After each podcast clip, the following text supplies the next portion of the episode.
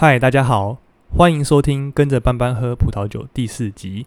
现在是八月九号晚上九点。一开始呢，先跟大家说一个惊险的故事。我今天下午开了一支在家里放了很久的1995年的布根地的 Pinot Noir。1995年呢，所以它已经是一支差不多二十五年的老酒了。我一看那个酒塞，真的不得了。从外面看，它根本就根本就烂掉了。所以呢，我心里那时候就开始想起那些因为酒没有好好被保存，所以放到坏掉的鬼故事。当时真的是整个傻眼。那幸幸好呢，后来我很小心的去开那个软木塞，那软木塞里面的结构也都还是好的，所以最后是有顺利的把它打开来。那酒的味道呢也没有坏掉。那毕竟是已经是二十五年的老酒了，它需要蛮长的时间呃去醒一醒。那这边呢，真的提醒听众，没事不要随便的乱囤酒。大部分的葡萄酒其实都不需要放太久，我们就可以马上把它喝掉。毕竟如果你家里没有一个好的酒柜，那酒也没有办办法好好被保存。那你放的越久，其实只是增的增加它坏掉的可能性。OK，所以真的不要随便乱囤酒，这个重要的观念呢，希望大家都要记得。OK，那我们今天呢，还是要再聊聊德国的 Riesling。其实 Costco 有两款常驻的 Riesling 呢，他们的酒标也都很好辨认，我都叫他们金银猫头鹰。OK，那我觉得非常适合用他们来介绍德国的 Riesling。除了他们很容易入手，在 Costco 你几乎随时都买得到之外呢，他们也有一些共同的地方，就是呢，他们都来自于同一个产区，也就是德国的 Moselle 摩塞尔。那他们呢，也有一些不一样的地方，哪里不一样呢？他们两支酒的等级不一样，所以呢，我就可以拿他们来介绍德国酒的分级是什么。OK，那只是呢，在开始介绍之前呢，我想要先跟大家沟通一个简单的观简单的观念。我我自己认为呢，在现在网络这么发达的时代，要选一支不错的葡萄酒其实很简单。但如果你要去了解一支酒，我自己是觉得有三个层次。那主要还是看你自己的兴趣还有时间到哪里。第一个层次呢，是去看这支酒的评分，看别人给他的介绍。现在已经有很多方便的 App 和网站，要查这些资讯其实也都非常的方便，又很直接。这有点像是你要找约会的餐厅，但如果你没吃过怎么办？你就看他在 Google Map 上的星星的数目啊，还有那些部落格的推荐，它很直接，它也很暴力，但是不太会出错，只是可能会让人家觉得你可能没什么深度而已。OK，那第二个层次呢，是你要看得懂葡萄酒的酒标，看得懂酒标呢，代表你对这个国家的酒有一定程度的了解，你知道哪些产区它是有一定的品质，你看得懂葡萄酒的分级，代表你知道为什么这支酒它是这样的一个价格。所以，如果我用刚刚那个餐厅的例子呢，它就有点像是你看得懂这间餐厅的菜单，还有每道菜的特色。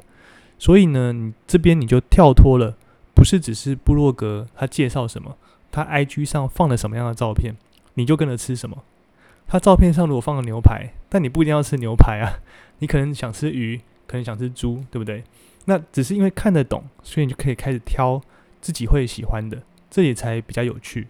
那到了这个层次。就已经可以让你吊打那些只会看分数去选酒的迷哥迷妹们。那跟他们比起来呢，你其实已经是有一定品味的人了。那第三个层次呢，是我们去了解它的产区，还有这个产区的风土气候是什么。到了这个到了这个层次呢，其实就已经到了所谓品酒的等级。那你会知道怎么样去欣赏喝到的这杯酒，因为你大概可以知道不同产区和不同葡萄品种的差异，你也会大概知道。啊，一个产区的特色，还有是什么样的原因造成你现在喝喝的这杯酒有这样的味道？那这听起来有一点点悬。那那但那是因为葡萄酒它不是我们台湾人生活的一部一部分，所以如果我们用台湾的食物来举例好了，这就有点有点像是北部人最常抱怨台南的食物偏甜。为什么那些土托鱼羹啊、鳝鱼意面呢都那么甜？我没有一次鳝鱼意面是可以整盘吃完的。或是呢，你到了端午节就会有人开始赞。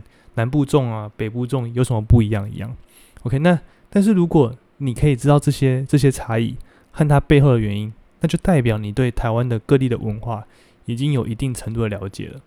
那葡萄酒它也是一样的道理。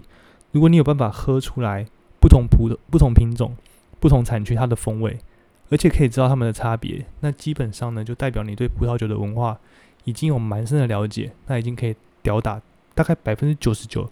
以上的人了。OK，所以呢，我们做这个 podcast 的目的呢，我们介绍酒的时候，其实我们三个层次的资讯我们都会介绍到，但我们的目标呢，是希望让你至少可以成为第二个层次的人。你至少要看看得懂酒标，你要知道这个产区的葡萄酒的分级，才不会呃变成我们变成只靠分数去做选择，然后别人说什么好喝，你就跟着喝什么。那你因为不懂，所以你也不敢随便尝试别的东西。很多东西难记没有关系，我都会尽量把它放在 show note 里面，当做是你的小抄。那要做选择的时候，或是你要跟别人介绍的时候，你可以拿来做参，你可以拿出来做参考。OK。那观念沟通完了，我们要来介绍这两支酒了。首先呢，我们先从第一个层次开始。第一个层次是什么呢？就是他们的分数还有评论。OK，所以我们第一个层次呢，就看他们的分数和评论是什么。这些相关资讯我都放在 show note 里面了，可以让你随时来呃参考。OK，所以我们今天要介绍的 Costco 的这两支酒呢，金色猫头鹰酒标的这支酒，它在 Vivino 上面有四颗星，那算是蛮高的分数了。那现在 Costco 的售价是四百三十九元。那跟前一年二零一八年份的价钱是一样的。那小资男女给他的分数是三点五分，它喝起来有呃，它有喝到微微的酸甜口感。那因为有酸度的支撑，所以让它整个感觉不会太过腻口。那整个酒体偏淡，但是又不厚重，它很适合夏天野餐的时候带几支和朋友一起喝。那另外一支呢，银色的猫头鹰酒标在 Vivino 上面有三点九颗星，现在 Costco 的售价呢是四百九十九块。不过这边要注意的是，它是五百毫升的酒，所以如果换算成标准的七百五十毫升呢，我们要把价格再乘以一点五，所以是七百四十九元。那小资男女给他也是三点五分，他有喝到蜂蜜啊、杏桃干的气味，那口感也很甜美，带一点点的酸度，完全就是蚂蚁族的最爱。所以呢，你就知道第二支银色的酒它是比较它是比较甜的，那它的酒精浓度也比第一支低一点。要是我呢？要是我呢，我自己会选第一支金色酒标的猫头鹰。OK，除了它比较划算之外呢，它也没有那么甜。我自己是没有特别喜欢味道偏甜的酒啦。那另外我也觉得金色猫头鹰这支还蛮适合野餐和 party 的时候喝。除了它价格便宜，比较不会心痛以外呢，那甜甜酸酸的味道也比较适合一般刚开始喝葡萄酒的人。那它的酒精浓度呢，九点五帕也刚刚好，没有太强的酒精感。那又可以有微醺的感觉，所以难怪昨天我去 Costco 的时候，有人是一整车十几只这样在搬走的。那稍微我看了一下那个扫货的人，果然不是那种中年拿北，他是个年轻人。我就想说他应该是明天要开趴。OK，那这个人真的懂喝。我也希望我们的听众听完之后可以像他一样，到要开趴的时候就会想到这只金色的猫头鹰。OK，那这是第一个层次。那第二个层次呢，我们就要开始来看懂葡萄酒的酒标了。那其实看懂酒标呢，也没有那么的困难。它就有点像是你去买美国牛肉的时候，你会有 choice 啊、prime 啊这些不一样的等级。那它是类似的道理，它不是要用来考倒你，它是用来帮助你去做选择的。甚至我们也可以说，看懂酒的分级制度，那可以让你在选酒的时候有一个基准。一定要等级高的酒才好喝吗？那其实不一定。就像不一定要 choice 说 prime 等级的牛肉才可以入口。我去吃孙东宝也可以吃的很爽啊。但是这种分级制度呢，它的确帮忙建立了一个标准，让消费者在买之前就知道大概买到什么东西。不是说自己在家里做不出好的牛肉面，但对不知道怎么做牛肉面的人，或是对国外要来台湾吃牛肉面的人，有一个标准分级制度，可以帮助他们在挑牛肉面店的时候有一个参考。所以嘞，我甚至觉得台湾应该要帮牛肉面或是蒸奶做分级制度，这样呢，才可以在我们要将台湾食物推广到国外的时候呢。有办法规模化。OK，我们先从酒标的最右上方看起，在猫头鹰的右边有两个字 “Dolce Predicasify”，重点呢是在第二个字 “Predicasify”，这代表了这瓶酒的分级，它是在高级优质葡萄酒这个等级。所以呢，我们这边就来介绍一下德国酒的分级制度啦。总共呢，它可以分成四个不同的法定等级，这四个等级由下到上分别是 Dolce Vine。Lemvine、Qualitasify 以及 Predicasify，听不懂我在念啥小的没有关系，这些东西我都会放在 Show no 里面让你们参考。OK，那我们就一个一个来介绍。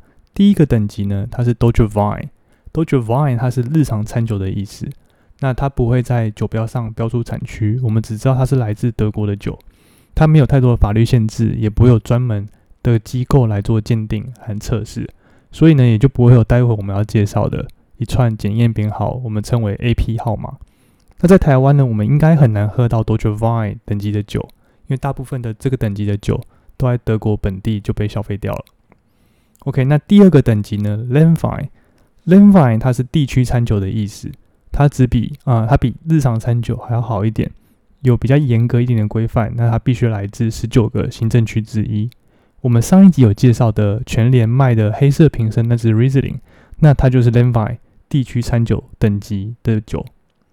OK，那到下一个等级呢？Quality Vine，Quality Vine 它的全名其实太长了，其实我也不太会念。那它又可以缩写成 QBA，QBA 呢？那它是优质葡萄酒的意思。到了 QBA 这个等级，它的葡萄必须要来自十三个优良的法定产区，而且呢酒精浓度至少要达到百分之七以上。它的酒呢，必须要那个产区它允许的葡萄品种来种植来酿酒。那葡萄还必须要达到规定的成熟度。此外呢，它的酒还必须要经过检测，我可以拿到这个 AP 号码。那 AP 号码有点像是台湾的农产品检验编号，我们也可以在这次介绍的呃猫头鹰这两支酒的左边看到这个十一个位数的 AP 编号。第一个数字三，它代表的是检测中心的编号；那五二五代表的是生产商所在的村庄；零二零则是生产商的编号。那再来呢是生产商他申请检测的申请编号。金色猫头鹰这只是零一，银色猫头鹰这只是零二。最后呢，二零则是代表生产商他申请检测的年份，也就是在二零二零年申呃申请检验的。那这是不是很酷？然后非常德国的感觉。OK，那再上去一个等级，也就是最高一个等级，叫呃是 pretty c a t i f i n e p r e d i c a t i f i n e 它是高级优质葡萄酒的意思。那当葡萄酒到达这个等级呢，他们是绝对不允许用加糖来做发酵的，它需要达到的标准也比较严格。那根据葡萄含含糖量的高低，我们又可以再把它分成六个级别。这其实，在前面两集我们都有稍微提到过。那这集我们比较完整的帮他们再做个介绍。第一个级别呢是 Cabernet，Cabernet 呢它是珍藏级的意思，在正常的收成季节采收的 Riesling 就可以达到这样的成熟度。那珍藏级一般是作为开胃酒来喝，它可以做成不甜、半甜或是比较甜的白葡萄酒。那究竟具体来说，它是偏这支酒是偏甜还是不甜呢？其实可以看酒精浓度来来猜测。那酒精浓度越低，通常代表这支酒越甜。如果大概是八到九 percent 左右，那就偏甜。那如果它的酒精浓度在啊百分之十二左右，那通常呢这支 Cabernet 就是偏不甜的酒。下一个级别呢是 s h u b e r a z e s h u b e r a z e 呢它是晚收成级，那葡萄晚一点采收。让糖分和风味可以再做进一步的浓缩，那葡萄也比较也可以更成熟一点。那晚收成的等级呢？通常它一样，它也可以做成甜或者不甜。那一样具体我们可以从酒精浓度来来区分，来猜测说这支酒到底是酿成甜的或者不甜的等级。那我们这次喝的金色猫头鹰，它就是 s h u b e r a z e 它就是在这个等级。我们在酒标上年份二零一九的下面，在下面那一行有写它是 s h u b e r a z e OK，S P A T L E S E，那代表这支酒呢，它是 s h u b e r a z e 它是晚收成的等级。OK，那再往下一个级别呢是 Auslese，Auslese 呢是精选晚收成的意思。那它需要逐串逐串的葡萄，它手工去做挑选，所以呢，它的香气和气味和口感都非常浓郁。那这个级别呢，已经是 p r e d i c a s t i f y 等级。里面做成不甜白葡萄酒的最高的级别了。那这个级别的不甜 Riesling 呢，其实已经可以想象成是法国阿尔萨斯特级园的级别。那顺便一提，我们这次喝的这是银色的猫头鹰，从从酒标你就可以看到，一样在年份二零一九的下面，在下面那一行就有写它是 Auslese A U S L E S E 精选晚收成这个级别。可惜呢，它是做成甜的。不然它的等级和售价，因为应该会再往上一个级别。OK，那讲完 Auslese，在下一个等级呢是 Billing Auslese。Billing Auslese 我们又可以称为是 BA，果实精选晚收成的等级。那到了这个等级呢，它就在采收的时候需要人需要人工一粒一粒的挑选，那酒农他会专门挑选那些受到贵腐菌感染、那糖分浓缩的果实，那酿出来的酒香味会比较丰富，而且比较甜美。而且它由于产量不多，那市面上常见的呢都是用半瓶半瓶装的酒款。顺带一提，其实我们的 Costco 其实有卖，其实有卖 BA 级别的酒。那一支呢，五百毫升，它卖四百七十八元，啊，四百所以七四百七十五元，其实不算太贵。那下次有机会的时候，我们可以买来介绍看看。OK，讲完 Billing Outlays，讲完 BA，那在下一个级别呢是 Elsify，Elsify 它是冰酒的意思。那冰酒其实得来相当不易，酿造冰酒的葡萄成熟后，它会一直挂在葡萄藤上面，直到冬天，它表面会结成冰霜。那酒农呢，他会在零下八度的时候，人工采收这些已经冻成冰的果实，然后呢，再把它压榨成汁。啊，冰酒呢，它和 BA 不一样的地方在于，冰酒的果实它是绝对健康的，它没有受到贵腐菌的感染，所以它保留了葡萄它原本的。纯净那种嗯果香味，那它的酸度呢和甜度也有也都会有比较好的平衡。虽然通常葡萄酒的年份都是呃指葡萄采摘的年份，但是因为冰酒葡萄酒的特性，所以可能到第二年的一月才会采摘。那酒的年份呢，它只会去算它葡萄生长的那那个年份为主。OK，最后一个等级就是最高级别呢是 Token Billing Outlays，也就是传说中的 TBA。TBA 它是它它中文呢叫做贵腐果实精选完收成，非常的长。OK，TBA 贵腐果实精选完收成，它葡那个葡萄呢，它受到贵腐菌的感染，它浓缩的程度呢非常的浓，甚至可以接近葡萄干。OK，那一般来说，TBA 的酒精浓度通常低于百分之八，那只有在很好的年份才会做酿造。那虽然味道很甜，就像吃糖浆一样，但同时那酸度其实也非常高。市面上呢常见都是半瓶装，而且价格也其实都非常高。OK，那我们从上面这些分级，大概可以知道这瓶葡萄酒的风味，但是没办法知道这瓶酒的品质。所以德国的酒庄的联盟呢，又发起一个叫做 VB VDP 的分级的方式。这以后我们会介绍 VDP 等级的酒的时候呢，我们再介绍。OK，讲了这么多，我们终于可以介绍这两支酒的酒标了。在猫头鹰的右边呢，我们可以我们可以看到两支酒，它都有写 Dolce p r e t c l a s s i f y 的字样。那这代表了呢，它们都是属于最高级的高级优质葡萄酒的等级。但是呢，这两支这两支酒，它葡萄采收的时间其实都不太一样。金色猫头鹰呢，它是 s u b e r l a z e 它是属于晚收成的等级；而银色猫头鹰呢，则是属于要主串主串葡萄精选的 o u t l a z e 等级，精选晚收成。那金色猫头猫头鹰呢？它的酒精浓度是在百分之九点五，银色呢则是百分之八，所以呢，你可以预期银色那只它会是比较甜的口味。那如果你喜欢喝甜一点，而且香气和口味都比较浓郁的酒的话呢，那你就可以选银色那只。不过呢，如果要我选的话，我应该还是会选金色的。OK，那在酒标的其他部分呢？呃，中间的那个 Wiltinger 啊 s h a r z b e r g e r 它虽然写的很字中，那字体又写的很大。但其实相对来说，它其实比较没有那么重要。它的意思呢是，这支酒它是产自 Wilton 这个地区的 Schatzberg 这个葡萄园。OK，那再往下呢，Moselle 它其实是一个非常非常重要的法定产区，摩塞尔。那这个呢，我们下面会再介绍。那酒标再往下看呢，有 GUTSA 开头的 g u t z a f l o n 它则是代表这是由酒农自己装瓶的意思。所以接在那后面的呢，就是酒农的名称。OK。好，那酒标的部分大概就这样子。那再往下呢，我们终于要介绍到第三个层次了。我们试着去了解这支酒它的产区的风土气候。那到了，但是到了这个层次呢，其实就真的蛮进阶的，蛮 hardcore 的。会不是一般人都需要了解不同产区它风土气候对葡萄酒它会造成什么样的影响。我们今天这两支酒，它都是要来，它都是来自于摩塞尔，摩塞尔。这个在德国非常有名的产区。那如果你看摩塞尔的地图，你就会知道，我们把它，我们也把它的地图放在 show note 里面。摩塞尔它一个很有趣的地方就在于呢，它整个产区是长条形的，沿着一长啊，沿着一条叫做摩塞尔的河。所以其实就地区来看呢，这这个摩塞尔这个地区，它其实是属于温呃温带的大陆型气候，它又干又冷，它其实不太适合种植葡萄。不过呢，也就是因为这条摩塞尔河，还有一些其他配套条件，那摩塞尔这个地区呢，它得天独厚，变成适合种植葡萄啊，适合种植 Riesling 的产区。那是怎么样的的原因呢？让它啊变成一个从本来是很很很干很冷不适合种植葡萄的一个地区，变成呢是全世界全德国最重要的一个种植 r i s i n 的产区呢？都是因为这条河。那摩塞尔河的河水呢，它起到了很重要的气温调和的作用。